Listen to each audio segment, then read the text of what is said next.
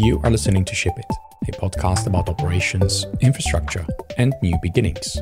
I'm your host, Gerhard Lazu, and this is our fourth Kaizen with Adam and Jared. We finally did it. All our static files are served from AWS S3. This is the most significant improvement to our app's architecture in years. And now we have unlocked the next level multi cloud. We talk about that at length and how it fits in our 2022 setup. The TLDR is that changelog.com will fly, both literally and figuratively. We also address Steve's comment that he left in our previous Kaizen episode. Thanks, Steve. In the second half, we talk about my new beginnings at Dagger, where I get to work with a world class team and build the next gen CI CD. That's right, I'm now walking the talk all day, every day.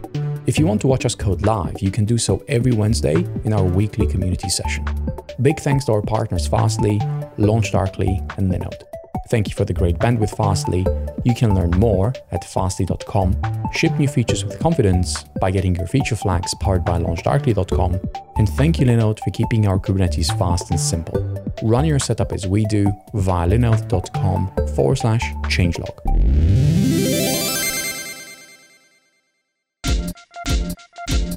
What's up, shippers? Adam here, and I want to tell you about one of our new partners for 2022 MongoDB, the makers of MongoDB Atlas, the multi cloud application data platform. MongoDB Atlas provides an integrated suite of data services centered around a cloud database designed to accelerate and simplify how you build with data. Ditch the columns, the rows, once and for all, and switch to the database loved by millions of developers for its intuitive document data model and query API that maps to how you think and code. When you're ready to launch, Atlas automatically layers on production grade resilience, performance, and security features so you can confidently scale your app from sandbox to customer facing application. As a truly multi cloud database, Atlas enables you to deploy your data across multiple regions on AWS, Azure, and Google Cloud simultaneously you heard that right. You can distribute your data across multiple cloud providers at the same time with a click of a button. All you got to do is try Atlas today for free. They have a free forever tier, so you can prove yourself and your team. The platform has everything you need. Head to mongodb.com slash atlas. Again, mongodb.com slash atlas. We are going to ship in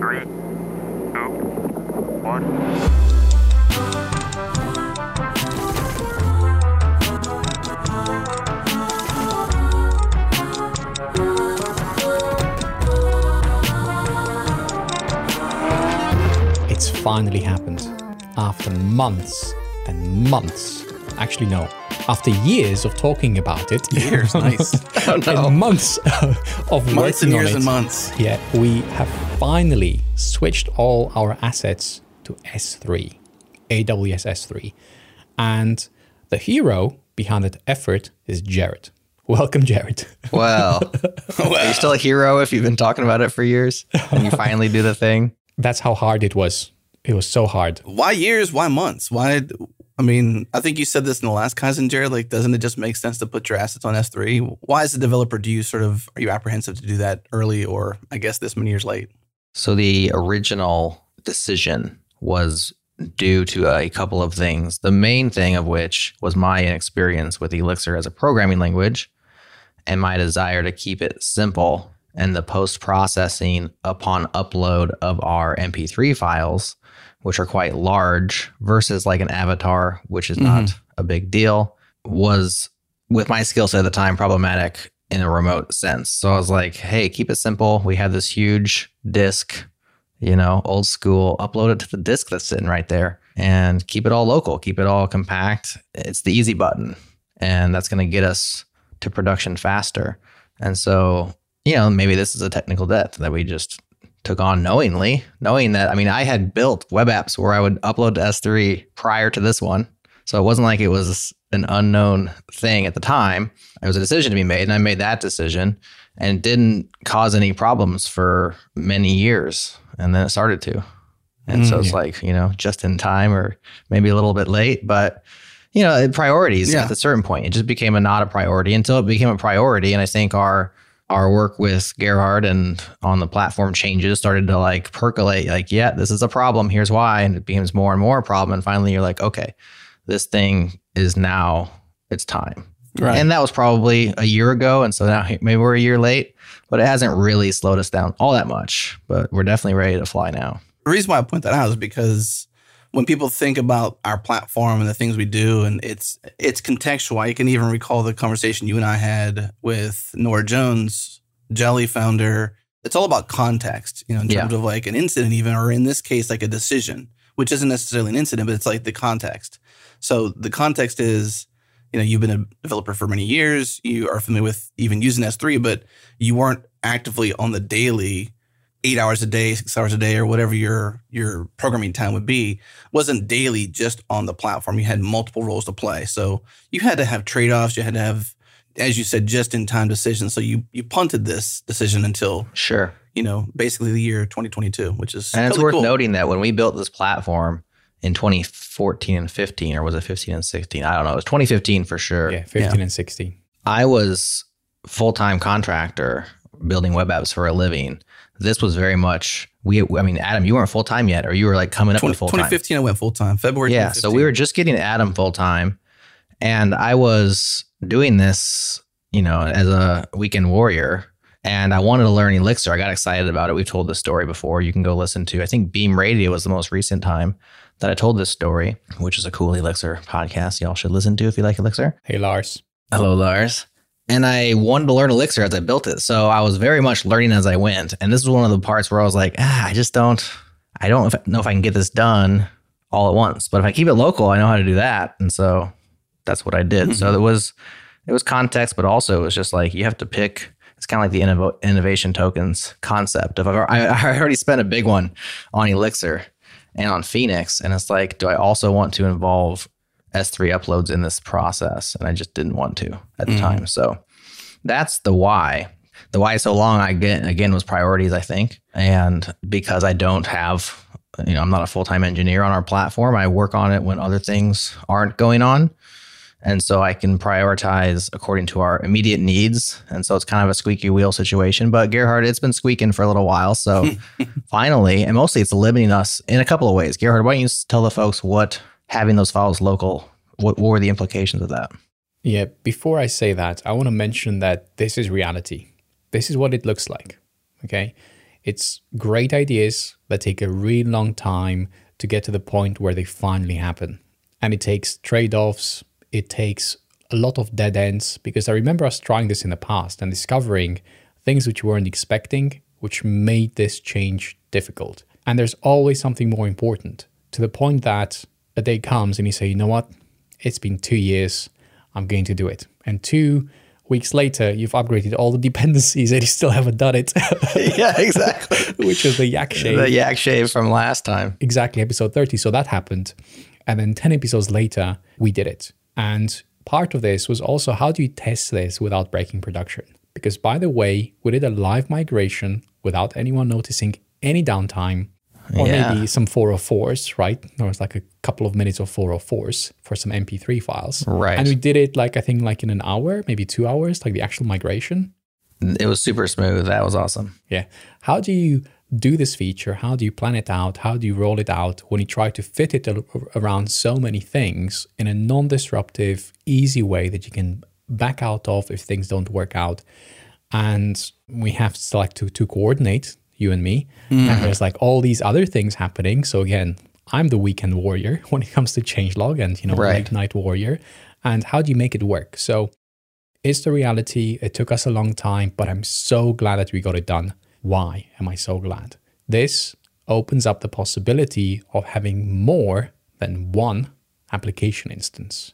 We could only ever run a single changelog because we needed to have a disk mounted that we could read and write from. Right. For those that are using Kubernetes, you know there's very few storage drivers, CSIs, that actually support that. And the ones that do, there's all sorts of like weird edge cases with them deadlocks, slowdowns, latency, you know, issues. stuff. So mm-hmm. it's it's definitely complex because it's a complex problem. And we love doing simple things. As you know, right? Listening to us and knowing all our story and the journey. So not only we can run more than a single instance of changelog, we can finally go multi-platform. Mm. Dun, dun, dun. Mm-hmm. So new beginnings, right? Of course, lots of stuff in there. More context too. To you did touch on one of them, Jared. You're in Central Time Zone. Gerhard, you're in GMT. Is that right? Yeah, UTC right now, yeah. UTC right now. So even different spectrums of time. So coordinating, and they're both not full time engineers. So I think this just speaks to more of like our desire to learn, but then our desire to keep things simple, and mm-hmm. that it doesn't require necessarily full timers all the time. And maybe that's why it takes a little bit more extra time because you both aren't full time on the platform itself. Yeah. So we rolled it out, what? Let's just call it end of January. And I had it done.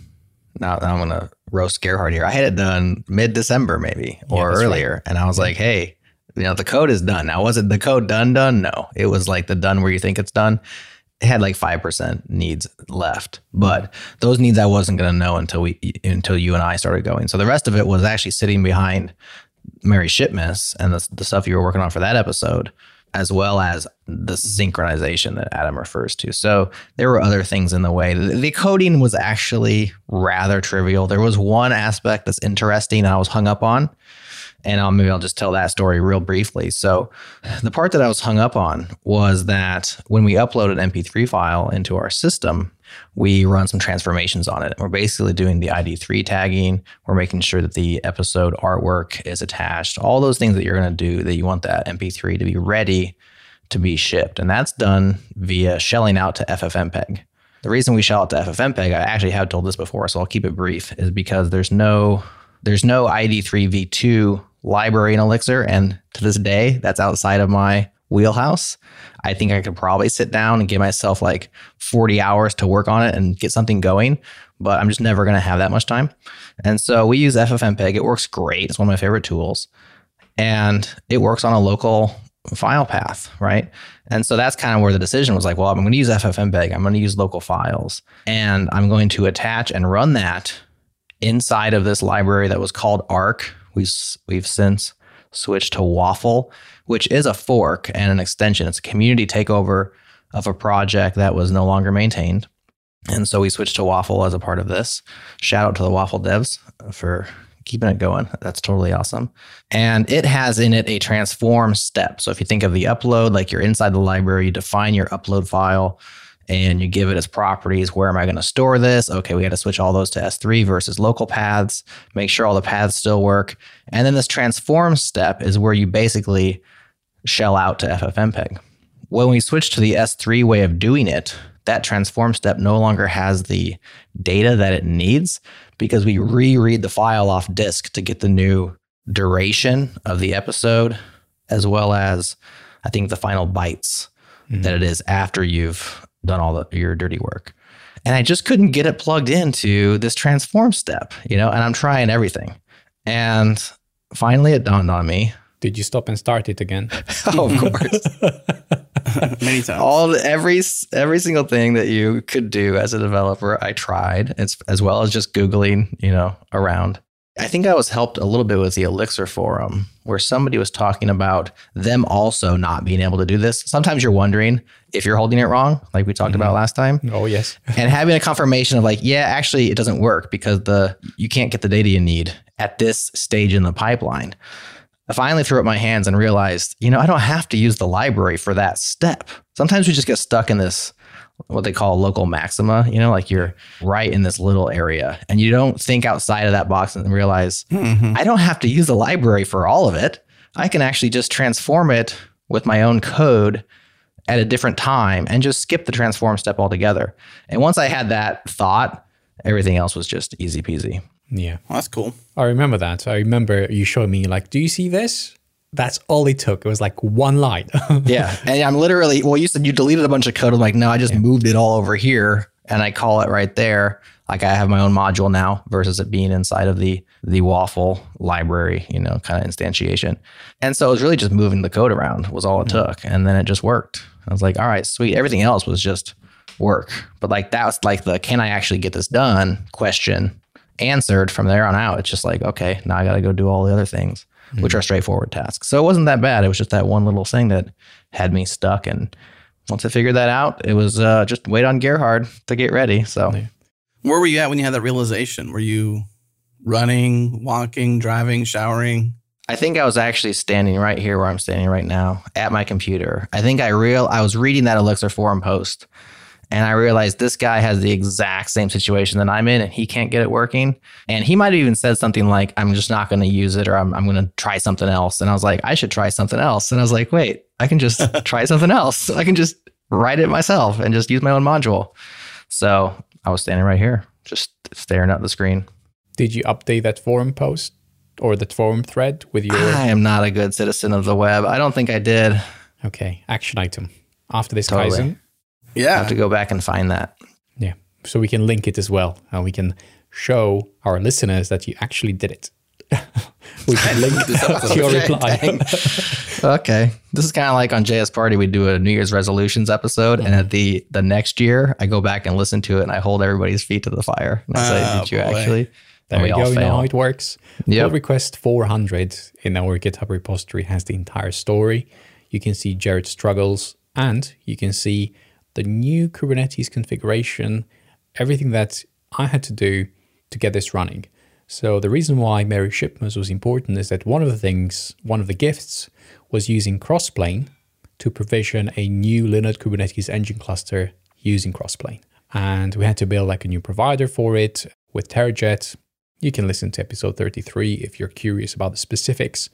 But that was, I think, pull request. I have to look it up. I'm going to look it up really quick. 397, I want to say. 399. So one before. Ah, there you pull go. Pull request 399 has how we configured the old restoring Kubernetes cluster clusters with Crossplane. And we joke about Jared deleting a Kubernetes cluster and wanting us to have an anti-Jared mechanism. You know, like you have an antivirus. No, uh, no, no, no, no. Uh, Jared would never do that. It's just me that that deletes things for sure. Remember Kaizen 20, Like I think, DNS. or Kaizen 30, when I admitted to d- deleting the DNS token. That's it was right. me. It's always Yes, me. you do like deleting things. yeah, seeing what happens. Anyways, uh, 399 had to happen first. We wanted to provision a Kubernetes cluster with uh, Crossplane. We did that. That is actually our next year's, actually this year's 2022 cluster, which is what we tested to see how this would work before taking it into production. So we are still running on the 2021 LKE cluster. We're in the process of migrating to 2022. And we want to test this new integration out with S3 in something which looks like production and is as close to production as possible, but it's not our actual production. So if there's any mistakes, we can go back. It's a nice, safe, low risk, low stress way of trying things out and seeing if they work. And in our case, it did.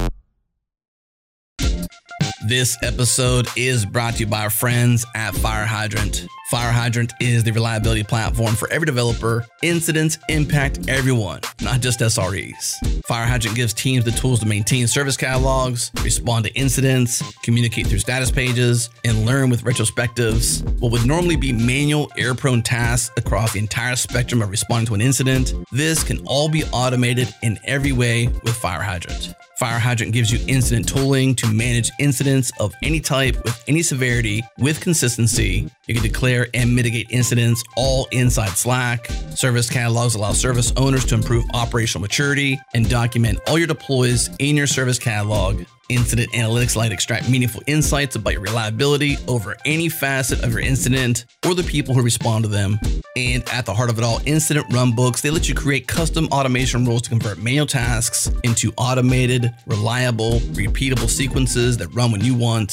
Create Slack channels, Jira tickets, Zoom bridges instantly after declaring an incident. Now your processes can be consistent and automatic. Try Fire Hydrant free for 14 days. Get access to every feature, no credit card required. Get started at firehydrant.io. Again, firehydrant.io.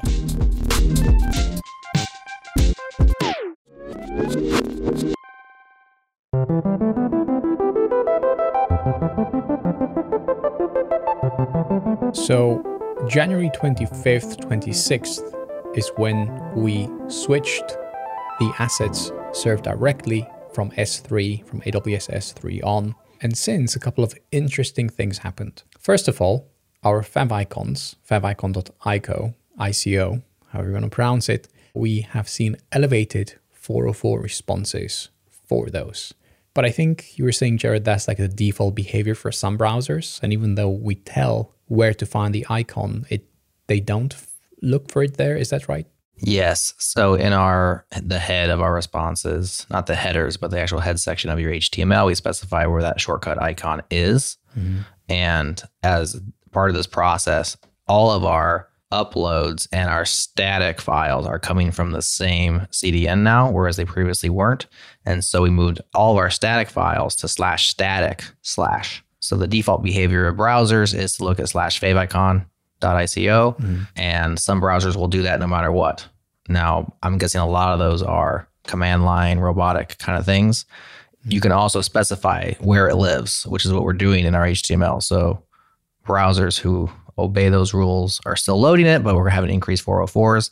We can definitely throw a redirect or something in there that just makes them go to the right place, but not something that we're super worried about at this point.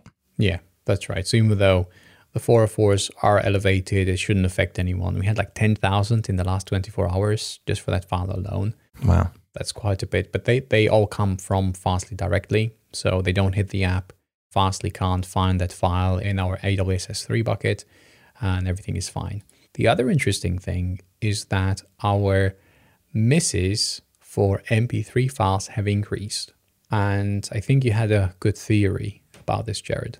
Yes. So I believe that is because we do not have Fastly set up to do origin shielding, which we had previously and we have on the changelog.com domain. And so what that does is you select one of their pops, usually one that's close to wherever your origin is. Now our origin's S3, so it's going to be like East US East U- or something. US East, yeah. So yeah, you would pick like LaGuardia or something like that as your shielding point of presence inside of Fastly. And it acts as basically a proxy for the other ones. So instead of always going to S3 for misses, it will go to LaGuardia and LaGuardia will go to S3. And as long as LaGuardia has it, then all of Fastly's other points of presence are going to ask it first. And that will definitely decrease your misses, assuming that we understand what a miss means and coming out of Fastly. I think we do, but you know, yeah. we could be wrong. Yeah. Um, so getting that fixed, I believe, would resolve that. We also haven't looked into increased S3 mm. charges, but they definitely could be going up because all those misses are still costing money. So we'll have to look into that. If it's moving the needle, we definitely need to fix it. If it's not moving the needle at all, it's kind of like, well, it's more Amazon's problem than ours. Yeah. This is what always happens. You improve one thing, and then you're already thinking about the next improvement. At least that's how my brain works. So, in this existing situation, what I'm wondering is why do we have to worry about AWS S3, or CDN? Why isn't that like the same thing? And I suppose if we were using CloudFront for our CDN, this would be less of an issue, I think. But what I'm really curious about is sure, how does this behave? But I think we talked about this in Kaizen 30. What if we used another CDN besides Fastly? Which integrates with this. And you know where I'm going with this? I'm thinking Cloudflare, I'm thinking Cloudflare R2. Uh-huh. Like, could we try that out and see if that is simpler in terms of configuration, in terms of setup? I don't think we'll have the same amount of stats and logs that we had from that we currently have from Fastly. So that obviously will likely be an issue. But I'm wondering if that would be a simpler setup from performance, from customer satisfaction. I mean, mm-hmm. right now, what I'm seeing is I was looking at the 99th percentile, and I've seen that our 99th percentile today was, for example, 657 seconds. So, some requests would be great to dig into those to see which were those requests. Are taking 657 seconds to serve? That's like 10 minutes. Who's mm-hmm. waiting 10? I think that must be one of those Apple Watches again waiting for an MP3 file to stream so they can listen to it. Must be right over 4G. So it's, it's, it's a great one to dig into. But I'm seeing these spikes, which they didn't happen before we switched, or at least they weren't as severe before we switched to S3. And um, Honeycomb makes it so simple to see how our 99th percentile increased significantly since this switch. So, for example, we had January 24th, we were around looking at the last 28 days. The granularity is two hours. Our 99th percentile would be around 500 milliseconds. Those were the peaks. Now the peaks are 12 milliseconds. Our 99th percentile is actually worse since hmm. we went to S3 for the static assets.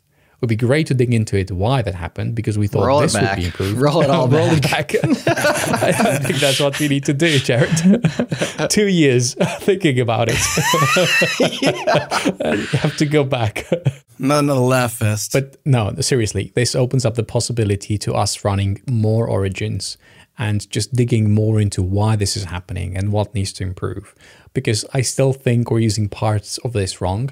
And we had a great comment from Steve Schwartz for uh, Kaizen 30. He was offering an alternative analysis of our CDN is- issue. And he was talking about the 18 megabyte GIFs or GIFs, which is crazy big.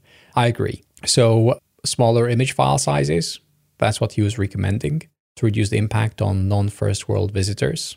That makes sense. So, making those images smaller so that even if, you know, wherever they're served from, the latency is not as high and the, yeah, serving all that content is not as high. But for MP3s, I don't think there's much we can do about that.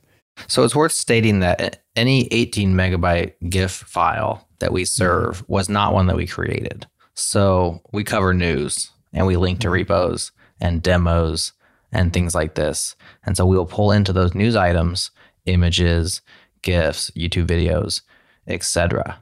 And so this was somebody else's GIF that we are now, we're not hot linking it. We go ahead and upload it to our own system and rehost it. Yep. but we don't do any minification or what's it called? Compression on gifs they, they don't compress well anyway. It's a terrible format in terms of mm-hmm. that. But that's the kind of thing that you will find on like an individual news item page and it will also scroll the homepage until it scrolls off the top of the homepage but those aren't kind of th- things that our developers are creating and putting into the app if that makes mm-hmm. sense. Like those things are minified or i keep using js and css terms they're compressed they're image optimized things so these are kind of like third party relics that we're hosting. And um, I think compressing those might be a exercise in turmoil. Maybe I'm wrong. I just know that GIFs have ne- historically never compressed well. And so you might not be able to. So the answer then is like now you're making content decisions basically like, hey, stop putting awesome gifts. in because somebody might have a cool demo of their open source project and have a 30 second gift that's like worth a thousand words or more but is it worth 18 megabytes? Those are now now it's a content decision. So it's an interesting trade off. Yeah, for sure. I have a couple more answers. Thank you, Honeycomb, for making it this easy. Not sponsored, at least not not this portion. So I was slicing and dicing as Jared was was giving us that that that amazing answer. That 99th percentile. Why is it so high? And apparently, before our audio MPEG files, which had that content type, were taking the 99th percentile was actually 20 minutes. And 20 minutes. Human readable formats, Honeycomb, please. Yes, please. There is actually a way I just have to set up the derived columns. I haven't, uh, Liz was showing me how to do that. Thank you, Liz. That was great. Holding it wrong again. Yeah. So 20 minutes was a 99th percentile for our audio files before. Now, since we went to S3, is just 12 minutes. So it is an improvement. They are taking less to serve. What I was curious about was how long does it take to serve the other content? Because we have offloaded all those MP3s and all the static files off the server, how fast is the origin now? So that's what I would like to ask it next. How about we do that? What Gerhard is doing behind the scenes is he is deep into various dashboards where you can just sort of like ask Honeycomb pretty much anything about your system in production right now. And what he's doing is he's digging into essentially times between different content types and how it was delivered back essentially the time and seeing what that difference is so that we can say, okay, what is, this content was served in this amount of time or this content was served, served in that amount of time and sort of understand your system better so that you can see, okay, this is how it performs under this kind of load or that kind of load, and then be able to fine tune your system to perform accordingly as you like. And so this beautiful magic box called Honeycomb allows you to ask these panes of glass this question and essentially just go finite, super finite into these details. And maybe I've given Gerhard enough time to get his answer back. Yeah, I do have it. So it improved marginally. The XML ones are those feeds which I'm looking for, but not enough to show a huge alleviation like in the pressure. So it's almost the same. And that shows that the time is not network related, it's whatever needs to happen inside the system. Mm-hmm. So what I'm thinking is maybe PostgreSQL. Maybe when we go to different PostgreSQL, maybe when we have reads a bit more optimized, and those are metrics which we're still missing. Just to understand how can we improve our our PostgreSQL query so that when we build those feeds, they don't take as long as they take currently.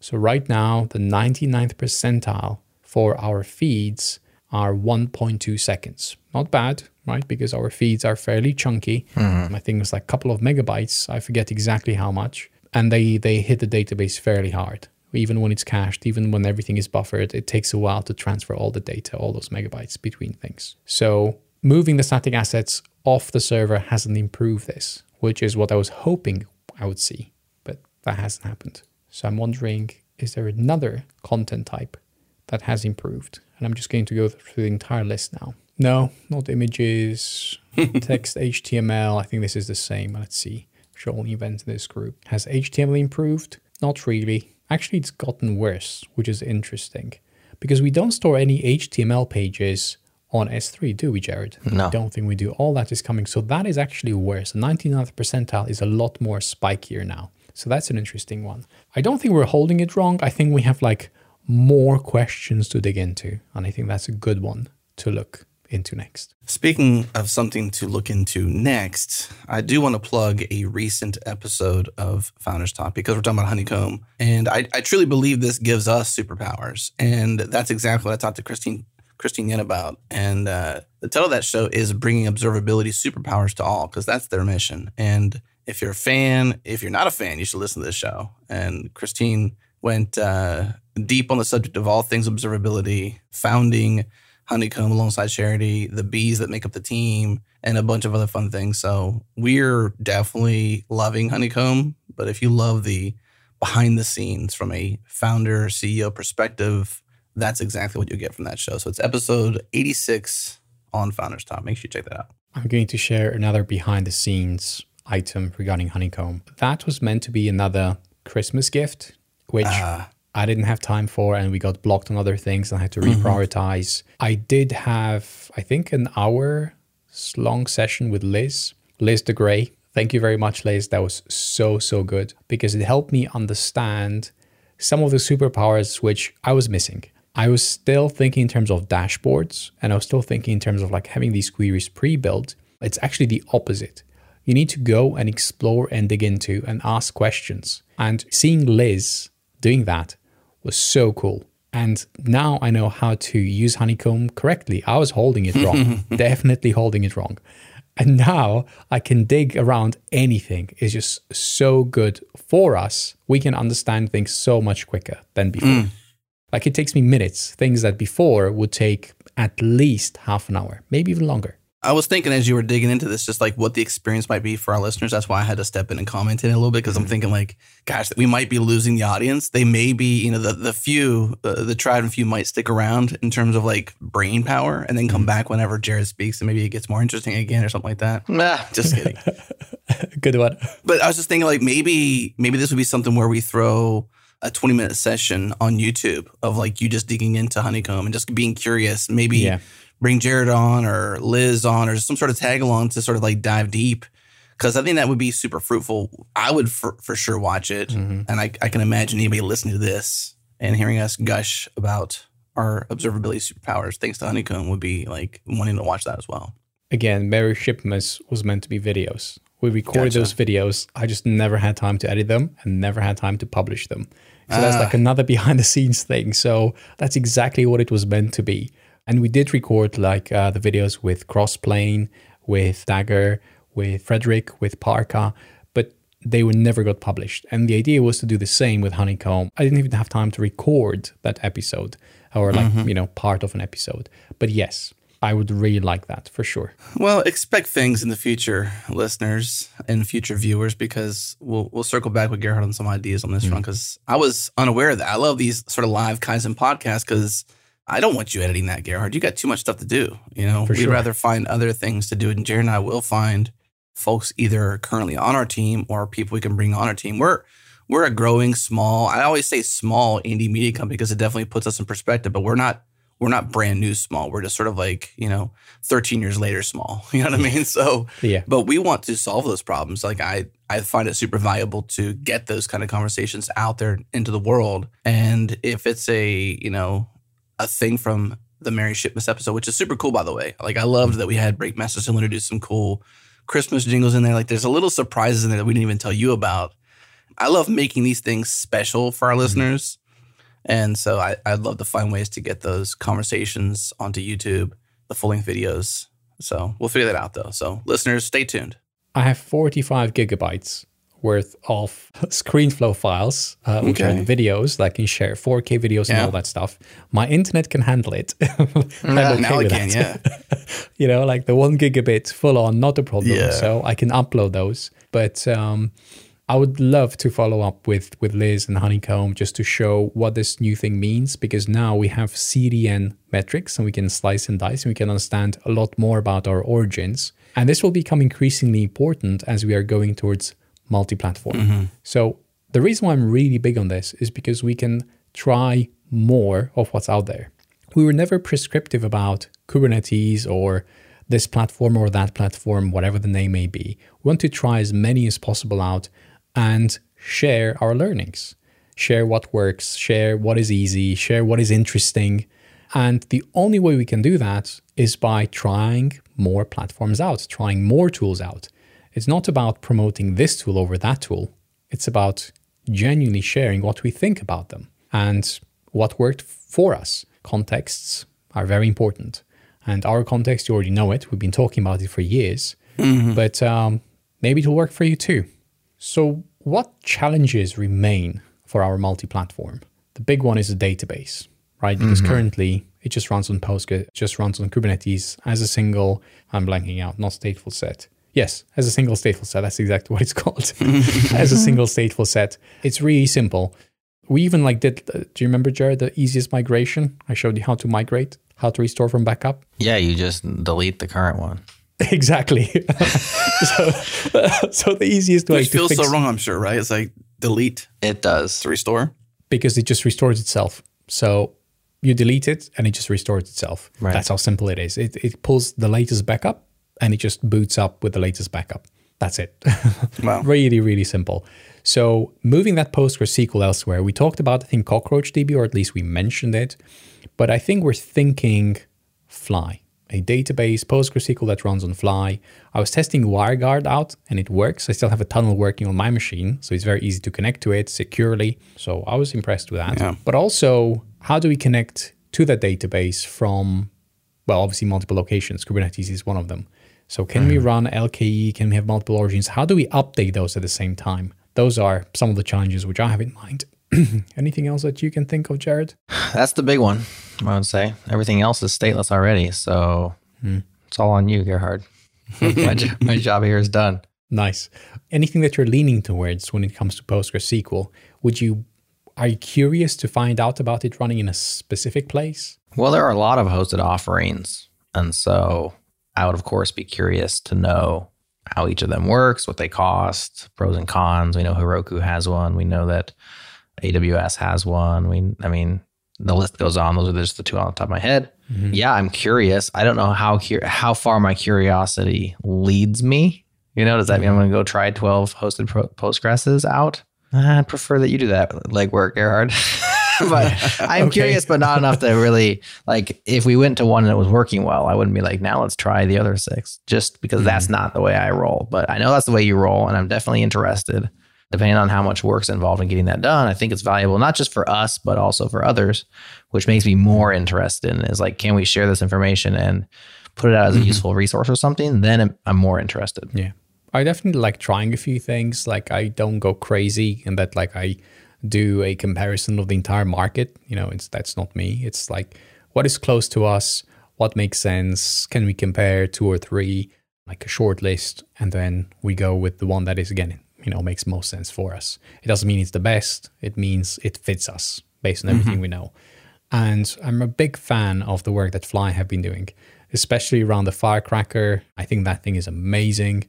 Around the infrastructure which they have, Equinix Metal, I think that's that's a really solid player. I like the bare metal aspect of it a lot. WireGuard, I think it's amazing. And their commitment to Phoenix. So to mm-hmm. me, it's just, you know, it just makes sense. I mean, we just like, we seem like we are attracting one another and it's not forced in any way. It's just the, their blog posts, the stuff that they talk about, it just suits us.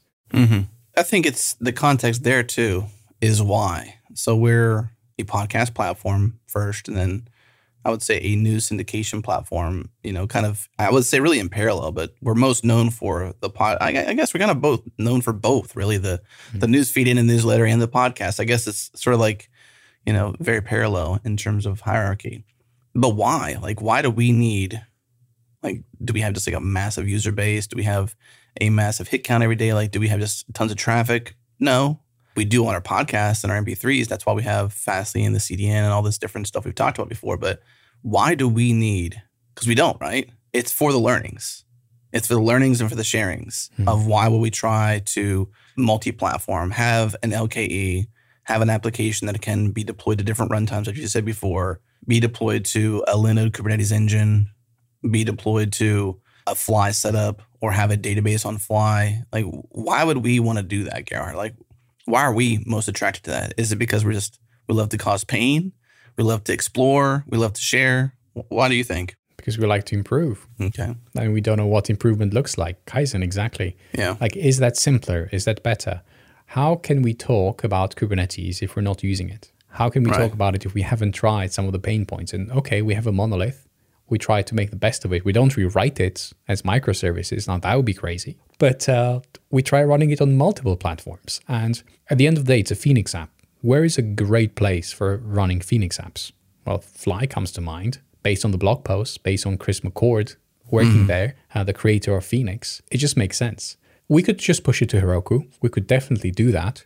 And I would be up for trying it. I don't know what pain points we would find, but we couldn't even entertain that idea until pull request 400 was merged, which is why this is significant. The work that Jared did, I, I was mentioning this, from my perspective, is the most significant improvement in six years to the app itself. Yeah. Because before we couldn't do this stuff. Like it was like a, either LKE or Heroku or Fly. It wasn't an and problem. It was an or. Yeah.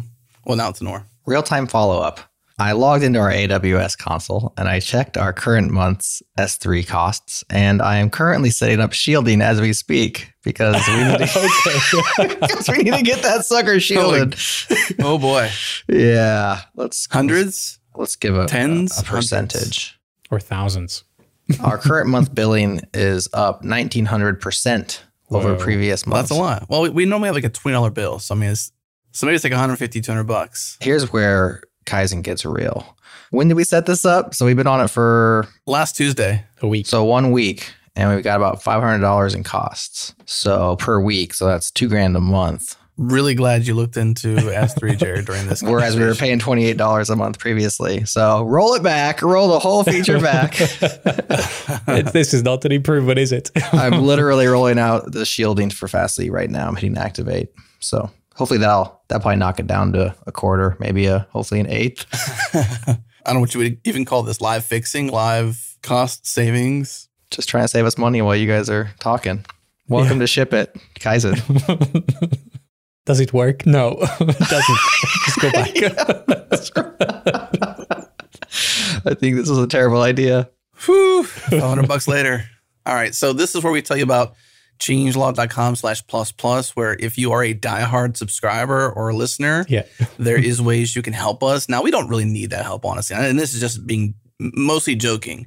We would much rather you just share our shows with your friends. I mean, to me, that's the best payment. Hmm. But if you like our shows and and you don't really care for the ads and you want the extra bits we put on the end of our plus plus episodes, which isn't every single episode, it's it's sometimes, but we do strive for it. I know Jared does more than I do to strive for putting extra bonus stuff there. Yeah. And it's just because I have, I don't know, just less time, I guess. plus higher bitrate audio. We are just talking about that.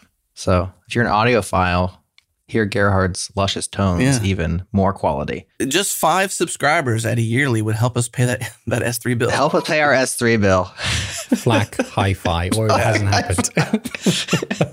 So that was mostly a joke, but a, a good reason to tie that in. So back to Fly and Chris and some of the things they're putting out there. So I'm going to read a tweet that Chris McCord put out. I think it was yesterday. It was 28th. Is that right? No, two days ago. He says, in quotes, I'm blowing my own mind deploying Elixir apps across the world on Fly and seeing them cluster together. Pub subs just arrive in Sydney and Amsterdam. A couple minutes later, I can have another instance in Hong Kong, and it all works somehow. This deserves a little screencast. Now, I don't even know what the heck he's talking about necessarily, but but that kind of attraction, that kind of real time mm-hmm. raw, just being excited about their own platform, and then the words "it all works" in quotes somehow.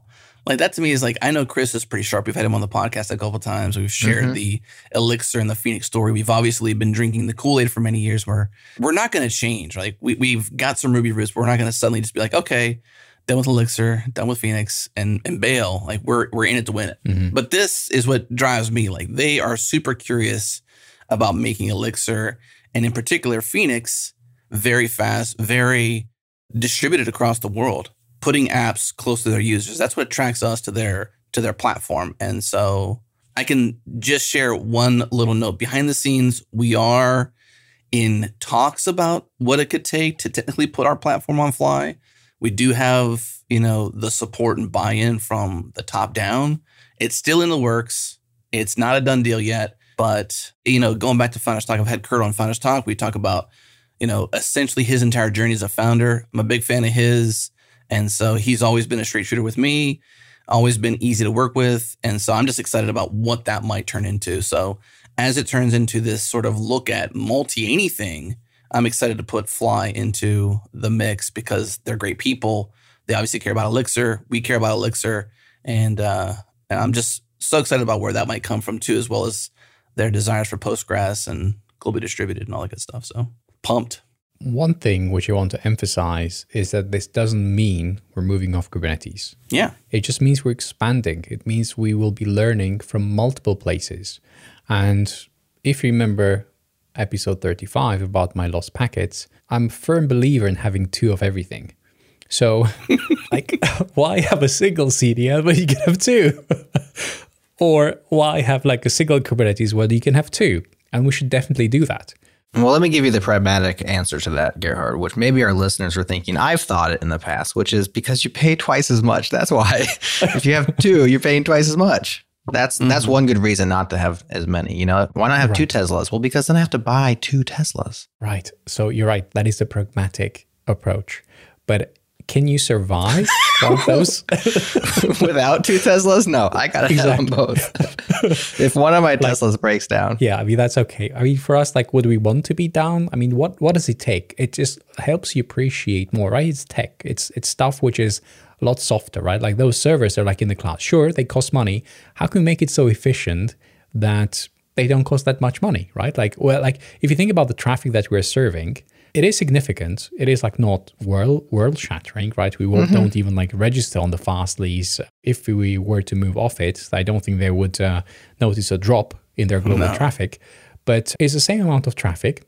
And when Fastly goes down, it happens rarely, once every five years in our experience. We are not completely down, you know, even though BBC is. That's okay. you know, our like setup is Even though the BBC is. well, that's what happened, right? yeah. yeah, So New York Times was down and a couple others. You know, I mean, they run their their infrastructure as they think is best. Uh, same for us.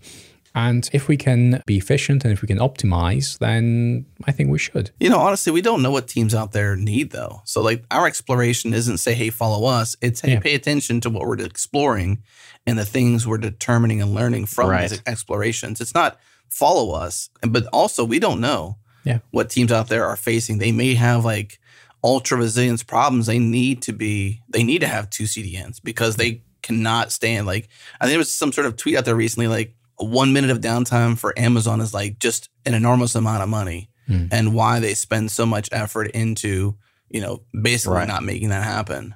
Now, obviously, Amazon's an extreme case because they're the largest distributor of products worldwide, probably, Hmm. but not everybody has that problem. Uh, we don't know what teams out there have. So follow us in terms of learnings and exploration, not so much take our advice on having two CDNs. It may not be necessary for you. Yeah, don't do everything that we do, but like maybe you need zero, maybe you need four, and we need only one or two. I appreciated hearing from the Grafana on call team. I just listened to your episode 36, mm-hmm. Gerhard, where they talked about when DigitalOcean's Kubernetes engine went offline. And because they were set up for, I guess it's multi cloud, I guess that's what you call it, right? Like they were set up Yep. because their Kubernetes was set up correctly. They cut over to, I don't know if it was Google's deal or some other platform within minutes, and they were like rocking and rolling. So for them, that was important. Now, for other people, maybe it's like, yeah, even from the start, you asked me what was important. I said, well, we can handle like a half an hour of downtime. Our business isn't going to implode, but like two days of downtime, like we got problems, right? Mm-hmm. And so it just depends on everybody's circumstance. So, yes, a lot of the things that we do are exploratory, are to learn and to share. And they're not necessarily the wisest, most prudent, pragmatic choices. Hmm. Like, let's pay twice for everything, right? Like, maybe that's not worth the trade-off in your guys' circumstances but i think it's worth talking about that that that leads us into some listener feedback we've had i'm not sure if we should just hop into that now or do you want to take a break and Let's go for it. this is incredibly on topic. So I'm going to leave this feedback anonymous because we didn't get his permission, but he did come into our ship it channel of the changelog Slack. By the way, changelog.com slash community. Join the ship it channel of our Slack, hang out, ask questions. We would love to have you there. And this listener says, Don't know if this is the right place for feedback, but as a longtime changelog listener, I was excited to see a DevOps focused podcast. I found some really interesting services via ShipIt, but to be frank, the episode play like long advertisements. Guests are often folks from a company that sells a DevOps focused product, talking about how great their product is. And a lot are great. He says Incident and Honeycomb stand out. But what I really want is to hear from the people in the trenches using the solutions. It's a lot more meaningful for me to hear about these services from someone who got value out of them rather than the people making them. I thought this was really solid feedback. We're always trying to Kaizen the show, not just our platform, but like how can we continuously improve? And this is something that I've thought about as well and that we've talked about. Gerhard, do you want to share some of your thoughts around that? First of all, I would say that Grafana on call episode is a great example of that style show. Like they're using these things. There was a Grafana story in there as well, but it was an example of somebody who's like, how how do you deploy your system, which I enjoyed. But yeah. speak to this particular piece of feedback because it's something we're aware of and we we want to make it as awesome as possible. Yeah. It's very difficult for me to not get excited, generally excited about some of these products because Yeah. we use them and we like we don't use them to advertise them. We use them because they are generally interesting and again, we use them. Like wouldn't be using them if if they if they weren't good. And for every incident and for every honeycomb, there are many others that we don't even mention that we tried out, but we, you know, they didn't work for us for whatever reason. And there's so many niggles and so many maybe I won't say negative talking points, but they're just complicated. So you know, we we focus on the positive a lot more than like the negative, what doesn't work. Even though I know that some of you would love that. But what I would like to say is that uh, I took the feedback on board, and uh, when I had the pre-interview with the on-call team, uh, Matvey and Ildar, I told them, look, no selling of any kind. I'll I'll try to be as as little excited as possible about this thing, so Right. that you know, based on listener feedback. That was one thing. The other thing, and this goes hand in hand with how we schedule the uh, the episodes. So by the time we receive this feedback, maybe we had like another three, four, maybe even five episodes already recorded and scheduled to go out. So it took us a while to change things and took me a while to change things. So in response to that feedback, I was looking for teams that want to share how they use things. One example is uh, this week's episode. I'll talk about the one from Open Sesame with um, Gunnar and uh, Tom, where they talk about how they use AWS and their users. They're not selling any tech related product. Now, now that I think of it, I think they are, but we never mention it in the show. so, like, we never mention it in the show. the The idea is that we we we we took this feedback on board, and we're trying to cover more end user stories. The one with Robin, haunted code bases and complex ops. That's a good one. Maybe maybe the episode will not be called that. That's episode thirty nine. But that's like another one, which is I like the working title. It's a good one. Yeah, I mean that's what he calls them, haunted code bases. So I think I think it's going to stick with that. but there's a few others like that coming up, which are more focused on the end user stories. The problem with those is that some companies are not as forthcoming. They have different limitations. They can't say certain things. You know, they don't know what they're allowed to say. It's a lot more difficult to schedule those interviews from like the big names that you'd recognize. While Honeycomb, it's it's easier, right, to to do an episode on that. But I took the feedback on board. Anything else to say? I want to say a couple things. I think it's too easy in our shoes to only look at the positive feedback to us. And I mm-hmm. actually greatly welcome this negative feedback or in, in the negative light feedback because it helps us reframe what we're doing and have a, a greater perspective on what we're trying to do. Because without the positive and the negative, you just seem to sort of like gravitate toward these different directions. Now, Hmm. something you had said before, Jared, about Gerhard and this sort of perspective towards like talking to the founders or the people who create these products was that Gerhard kind of goes shopping for us. So in some ways, like you had just said, Gerhard, like we're using the ones that are good. We're not sharing the negative stories. Maybe some people would like that, but we're just not trying to, you know, talk negatively about certain products or certain teams because everything out there takes effort. Just because we gravitate towards incident or different brands or whatever it might be, it is not so much like it's not so much our endorsement, but it kind of is because we like them. So that's sort of an endorsement. Hmm. I look at it just like you had said, Jerry. Like this is Gerhard going shopping for our audience and saying this is things we've tried and things we've liked. And and one other point I want to make too is that as an organization here at Changelog, we have a strict no pay to play. That means that people cannot pay to come on a podcast. The only Right. advertisement you'll ever hear is explicitly in a sponsored spot. Now, we also work super hard to make those sponsored spots amazing, informative, well done. We spend so much time with those teams to understand their problem set and how to best communicate it to our audience. And those are also by choice. They're opt in. Like just because we sell ads or sponsorships to the world at large doesn't mean we don't say no. We actually say no a lot. Just the same way that Gerhard says no to like a tool or a platform he tries and then eventually airs. We also say no a lot behind the scenes. So I would say, as a listener, when it comes to sponsored content, it is explicitly sponsored content. It's never full length content. And then, even more particular to that, is that we choose the brands we want to work with because we also believe in them. So if you hear an ad or a sponsored spot, take it one step further because we've actually chosen to work with them instead of or in spite of other opportunities that we've just said no to.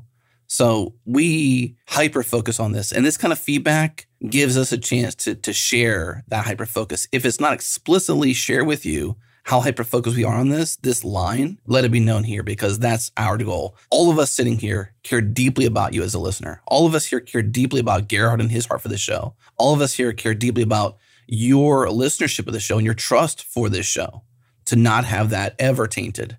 So Mhm. trust us when we say that we're here to share our best efforts and to always keep that line super, super clear. When you hear an ad, it's an ad. When you hear a show, it's a show for the love. And we will make mistakes, right? We're not perfect. And that's why we look for the improvements. How can we make it better? Mm-hmm. Now, if you know teams that would like to come on the show and talk about their stack, request an episode or Yeah. drop me a line. It's that easy, or come in our channel.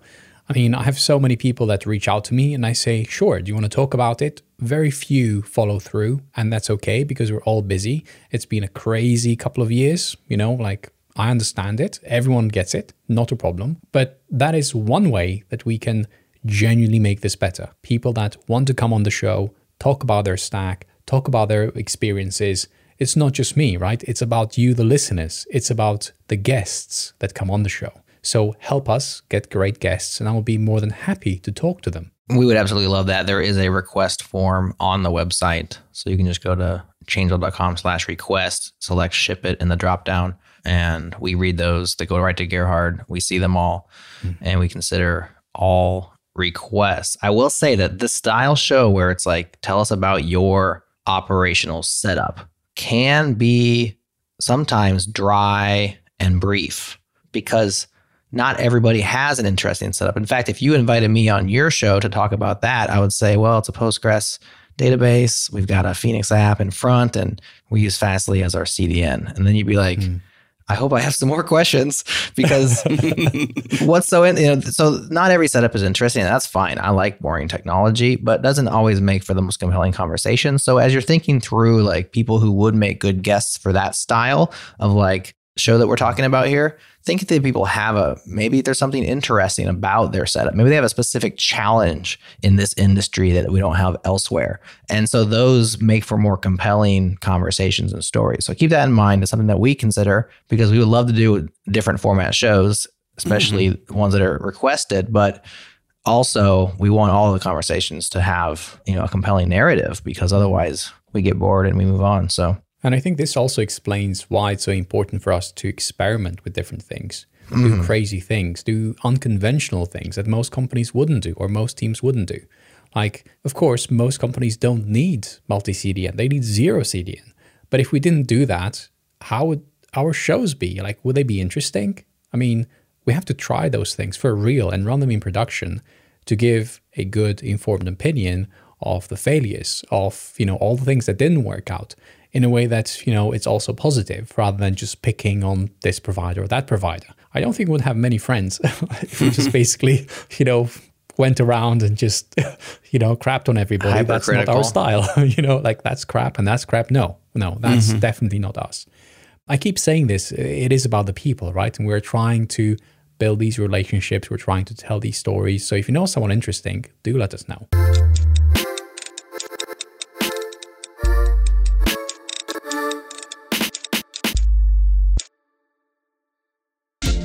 What's up, friends? This episode is brought to you by Rewatch. Rewatch gives product and engineering teams async superpowers, and it helps them move faster with greater clarity. And I love clarity. Imagine this all of your team's videos all in one place. Record, organize, and share the videos that your team needs to ship great work. Keep everyone in the loop by sharing team meetings from sprint planning to daily stand ups to project retros empower new hires to get up to speed faster with onboarding and training videos that are easy to watch and, of course, rewatch. You can streamline knowledge sharing by creating a library of product demos, tech talks, architecture reviews, and so much more. And we're using Rewatch here at Changelog, and the killer feature for us is every video is automatically transcribed and searchable. And the transcripts are surprisingly very accurate, which makes it so easy for us to search key phrases, terms, and find and play the exact spot in a video. Plus, there's commenting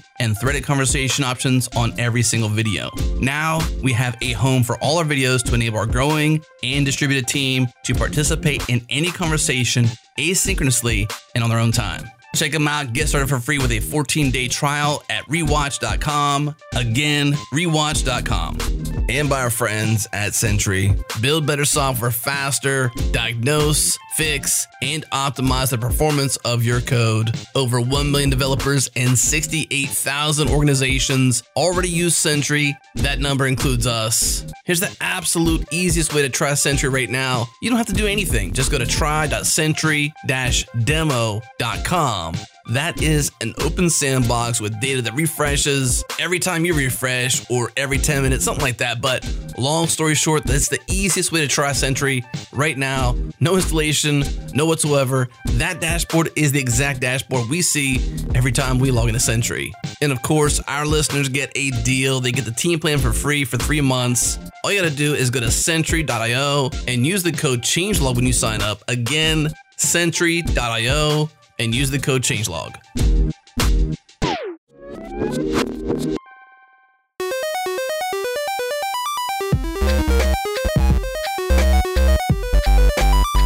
Are we in a good place to talk about new beginnings? The last new beginning? I think we are. Let's bring it home, Gerhard. You have a new beginning of your own that is also related to Ship It. So let's hear about it. Yeah. So I really like getting code into production. The production is real. Once something is out there, you get to figure out whether it works or it doesn't work. And how do you do that? Well, most people have a pipeline, have a Jenkins or have a uh, GitHub Actions or have a Circle CI, whatever they have, and you just configure it and it just works. And that's the end of it, I suppose. Then you have the flaky stuff like tests which don't work and just keep, you know, clicking the button, pushing it through. How do you do rollbacks? You may have to call your DevOps expert to do those. That is a joke, by the way, even though I'm not laughing too hard, but there is a joke about rollbacks in general.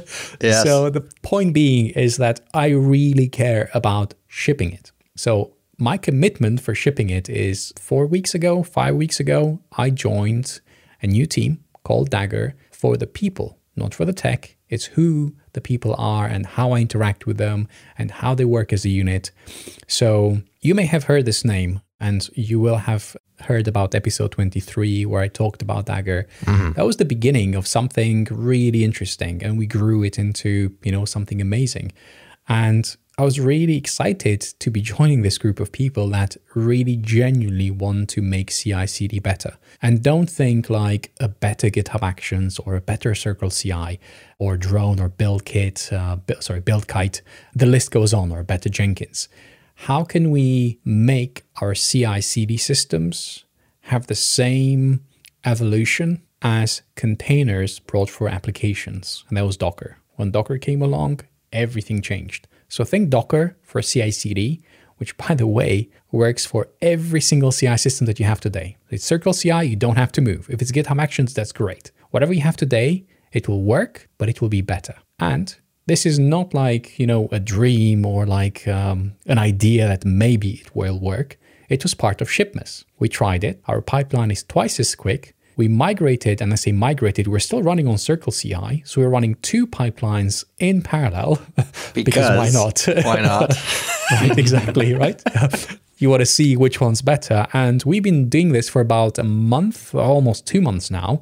And we can consistently see that Dagger running in GitHub Actions is twice as fast as Circle CI, our previous config. We don't have to write YAML. We, it runs locally. It has so many advantages. And it's all out there. We've been doing this for months. You can check it out. Pull request 395.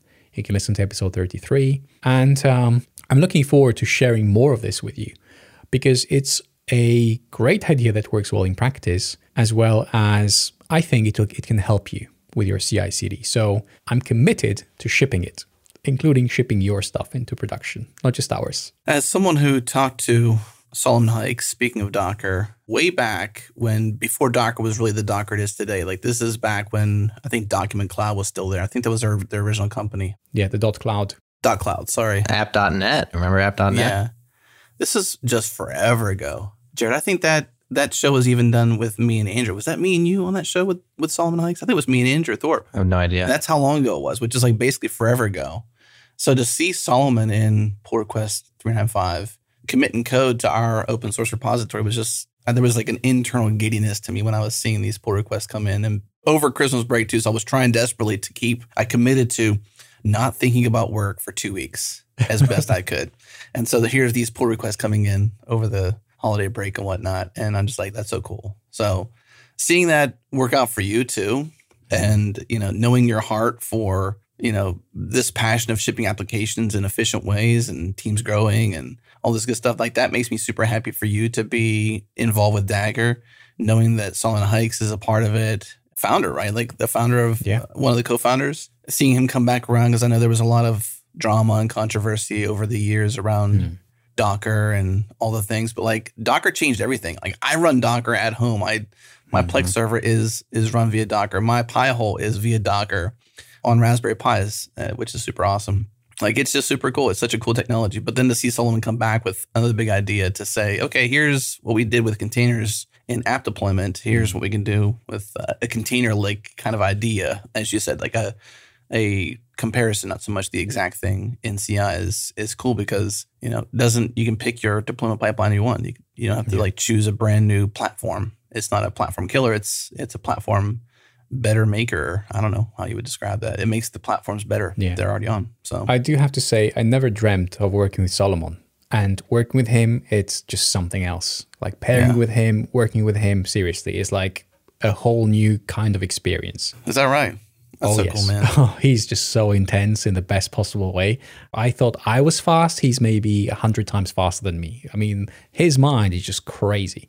Oh, just experiencing that is just so amazing, just so energizing. But I also want to say the rest of the team are equally impressive in different ways. So I genuinely joined them not just because of the problem space, which is very close to my heart, but generally it is because of the people. All the conversations which we had, how we interacted, just things clicked. Mm-hmm. And changelog is one of the example applications in production that are part of the Dagger universe. So there's always a bigger story. So how do we deploy Phoenix Elixir applications with this new tool called Dagger. What does that look like? Can we agree on, as a community, Phoenix, Erlang, Elixir, how to deploy applications, how to package them? So you start having these building blocks that you can start composing. And if you have a Node application, you want to push it to Vercel, or if you want to go to Netlify or anywhere else, you have a WordPress app. What does that look like?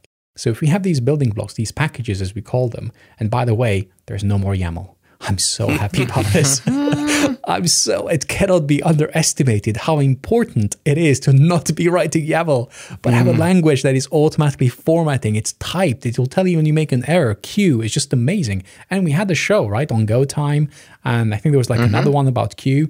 It's an amazing technology. BuildKit itself, you think Docker, but I hear BuildKit, and that is amazing. I know that some people don't like Docker because of the pricing changes, the licensing, whatever things happened. But BuildKit is amazing, and the technology behind it changed the world. So you take the people, you take the tech, you take the potential and where it's going, and it's all based on a story that we started six years ago, even actually longer, because I had like this thing called Deliver. Remember, Jared? Mm-hmm. Deliver, e deliver. That's how yeah. we started. So it's Yeah. literally 10 years in the making, and it's like the loop is closing. So you can't make this stuff up. You know, it's literally the mm-hmm. signs were there all along, and connecting the, dot, the dots backwards, everything makes sense. That's what makes me excited about this. That's And cool, man. I'm really curious to put this out in the world, you know, for others to see and tell us why it doesn't work. Why maybe we should use Nix. And we just had that conversation with Vincent recently, right? It all it's all comes together. So yeah, like, can you tell that I'm really passionate about this stuff? I'm not sure. Did I convey it enough? Well, those exact words even were spoken by Steve Jobs in your unexpected episode 22.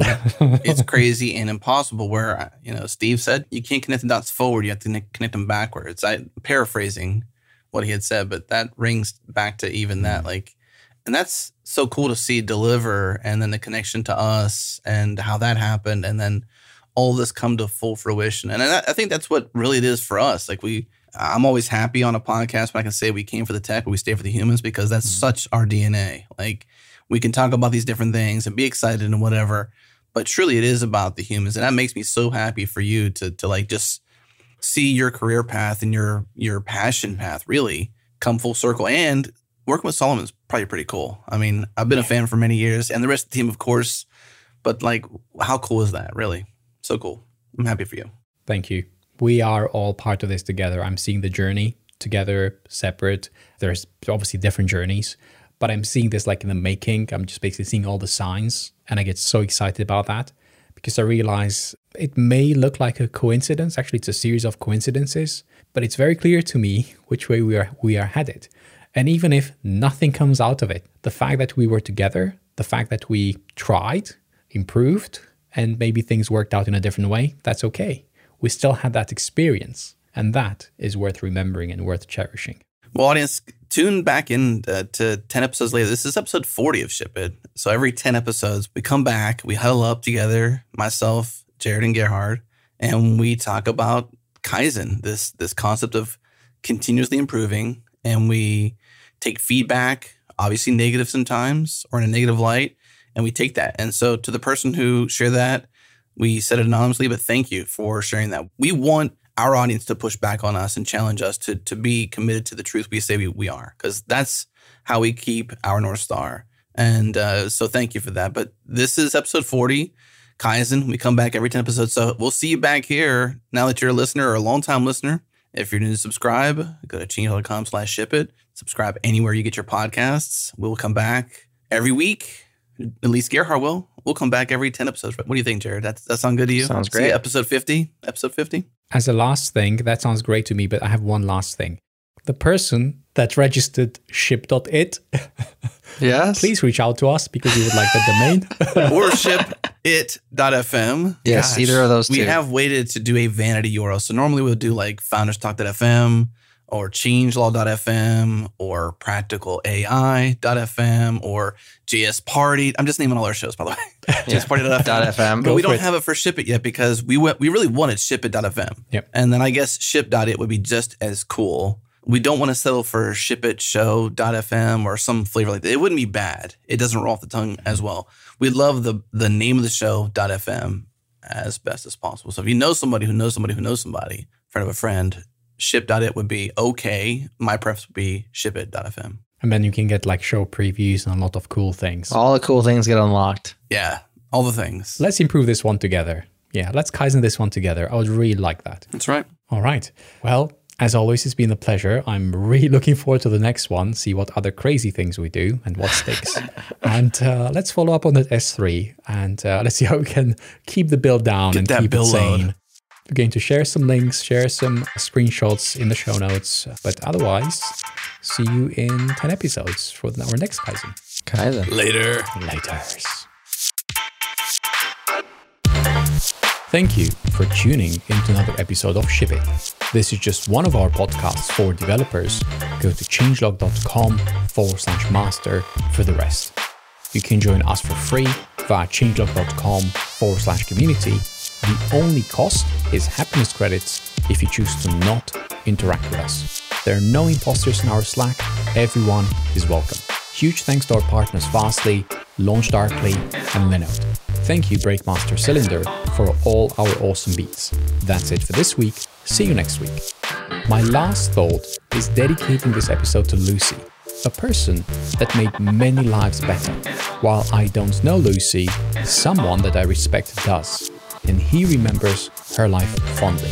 Thank you, Lucy. Rest in peace.